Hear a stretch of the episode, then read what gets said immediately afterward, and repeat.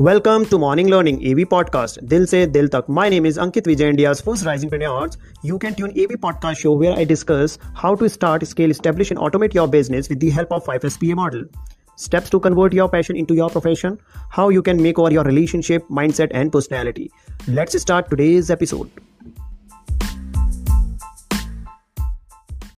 क्या आप जानते हैं Amazon.com जो आज आप और हम सबकी लाइफ का बहुत बड़ा हिस्सा है, उसका नाम Amazon नहीं था पहले। जेफ बेजोस, दुनिया के टॉप रिचेस्ट पर्सन, Amazon के फाउंडर, 18,250 करोड़ यूएस डॉलर की नेटवर्थ, 1.7 ट्रिलियन डॉलर का मार्केट कैपिटलाइजेशन एंड 1.3 मिलियन लोगों को इन्होंने एम्प्लॉयमेंट दिया हुआ है। जी हां, आज बात करेंगे दुनिया के टॉप रिचेस्ट पर्सन में से एक जेफ बेजोस।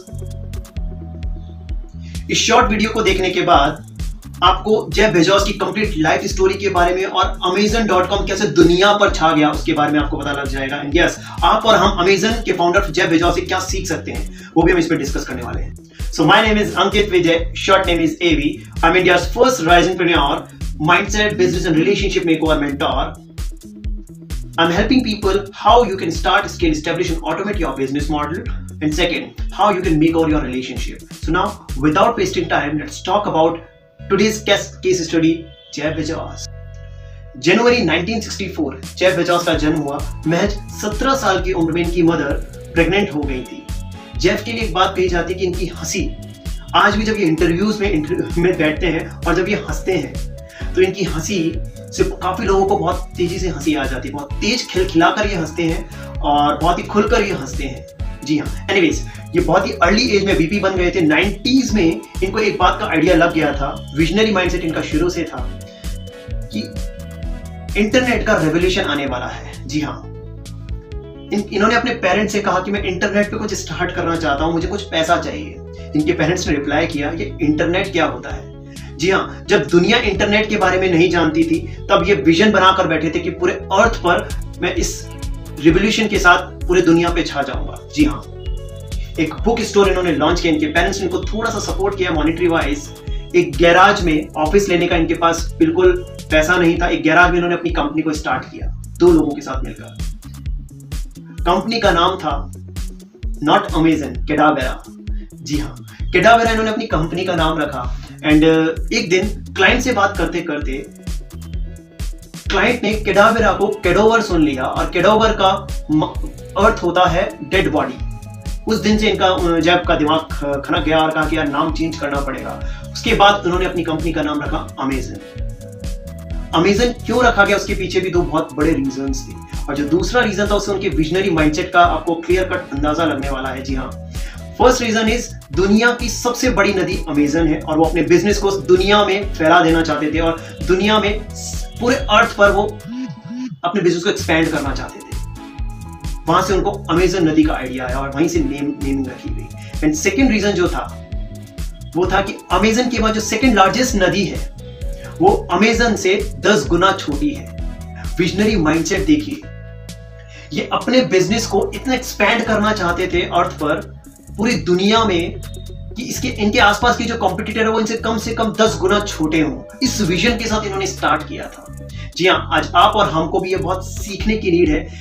दो तरह के माइंडसेट होते हैं, मैं अपने ट्रेनिंग प्रोग्राम्स में भी बात बोलता हूं। फर्स्ट, आप अपने बिजनेस में से जो भी अर्न करते हैं उसमें से बहुत सारा पैसा आप अपने पर्सनल एक्सपेंसेस के लिए निकाल लेते हैं। और सेकेंड, विजनरी माइंडसेट, आप अपने बिजनेस में बहुत कुछ अर्न करते हैं और उस बिजनेस को और एक्सपेंड करने के लिए काफी सारा अमाउंट आप उसी बिजनेस में वापस से डाल देते हैं। जी हाँ, जेफ बेजोस यही करते चले गए। 16 जुलाई 1995 Amazon.com का जन्म हुआ। ऑनलाइन बुक स्टोर इन्होंने लॉन्च किया था और काफी सारी बुक्स इन्होंने अवेलेबल कराई उस पर, और अर्ली मूवर्स का इनको बहुत बड़ा एडवांटेज मिला। जानते हैं फर्स्ट वीक में इनको कितने ऑर्डर मिले? $12,438 के इनको फर्स्ट वीक में ऑर्डर मिल गए।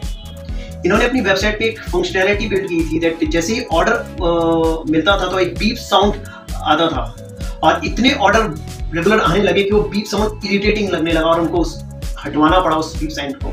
ना, अब ये कहाँ रुकने वाले थे, इन्होंने अप्रॉक्सीमेटली 9,81,000 की इनको फंडिंग मिली एंड ये आगे बढ़ते चले गए। 97 में इन्होंने अपना IPO लॉन्च किया यूएस स्टॉक एक्सचेंज में।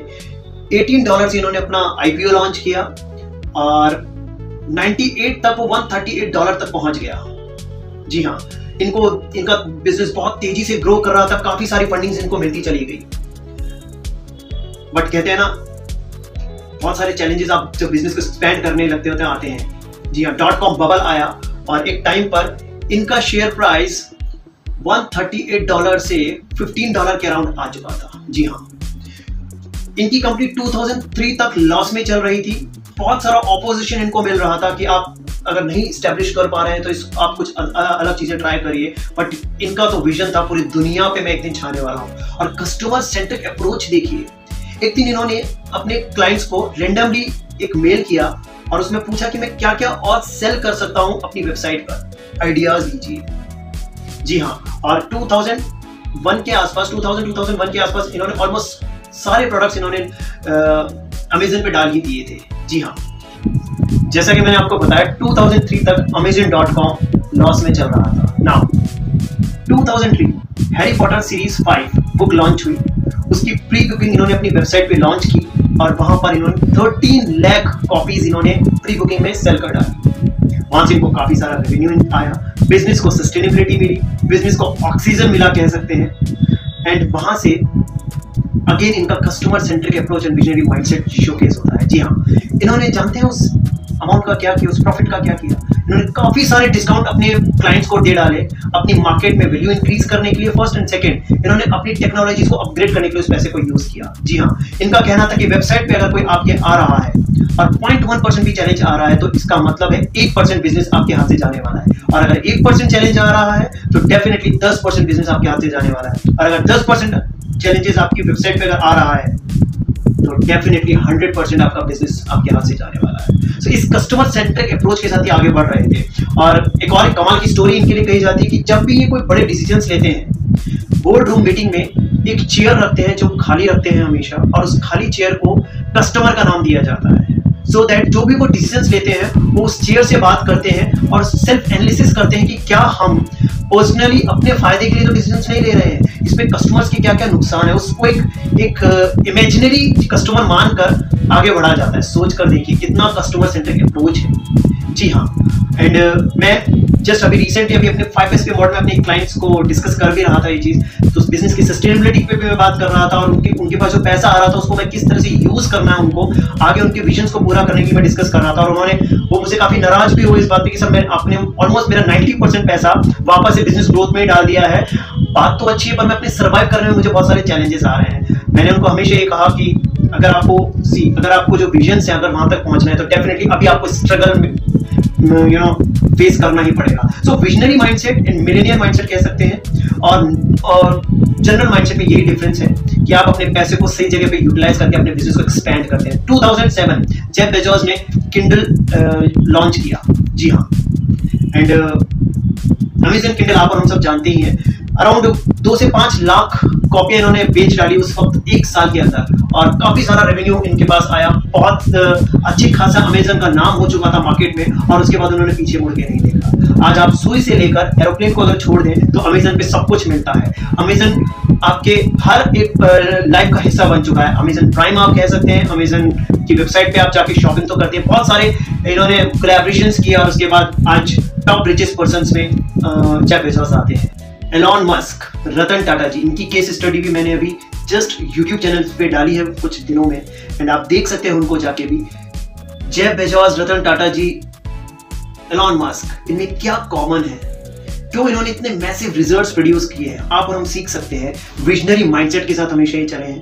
इन्होंने कभी भी अपने आप और अपने बिजनेस को एक लिमिटेड एरिया में ग्रोथ करने के बारे में नहीं सोचा। जी हाँ, एक और बात, जो भी आप अपनी स्टार्टअप जर्नी में अगर आप हैं और आप उसमें अर्न कर रहे हैं, उस अर्निंग में से कितना % हिस्सा आप अपने बिजनेस एक्सपेंशन में डाल रहे हैं वो डिपेंड करेगा आपकी फ्यूचर बिजनेस ग्रोथ। जी हाँ, जो भी आप अर्न कर रहे हैं, इन शॉर्ट आपको उसमें से अच्छा खासा अमाउंट आपको अपने बिजनेस एक्सपेंशन में डालना होगा, तभी आप जाके मैसिव रिजल्ट्स एंड बिजनेस को एक्सपेंड कर पाएंगे, वर्टिकल ग्रोथ दे पाएंगे। जी हाँ, सो बहुत कुछ हम सीख सकते हैं, किस तरह की लीडरशिप क्वालिटीज इनकी रही हैं, किस तरह का थॉट प्रोसेस, किस तरह का माइंडसेट के साथ ये लोग अपने बिजनेस में आगे बढ़े हैं। जी हाँ, आप जो भी काम कर रहे हैं, wish you very best of luck, and yes मेरा केस स्टडीज को डालने का ऑब्जेक्टिव यही है कि आप इनके माइंडसेट्स को, आप और हम इनके माइंडसेट को कैच कर पाए और शायद कुछ ना कुछ बड़ा मैसिव रिजल्ट्स प्रोड्यूस कर पाए। So do take care of yourself. जी हाँ, अगर आपने ये YouTube चैनल को सब्सक्राइब नहीं किया है अभी तक, आने वाले टाइम में बहुत सारी केस स्टडीज एंड बहुत सारा मैसिव कंटेंट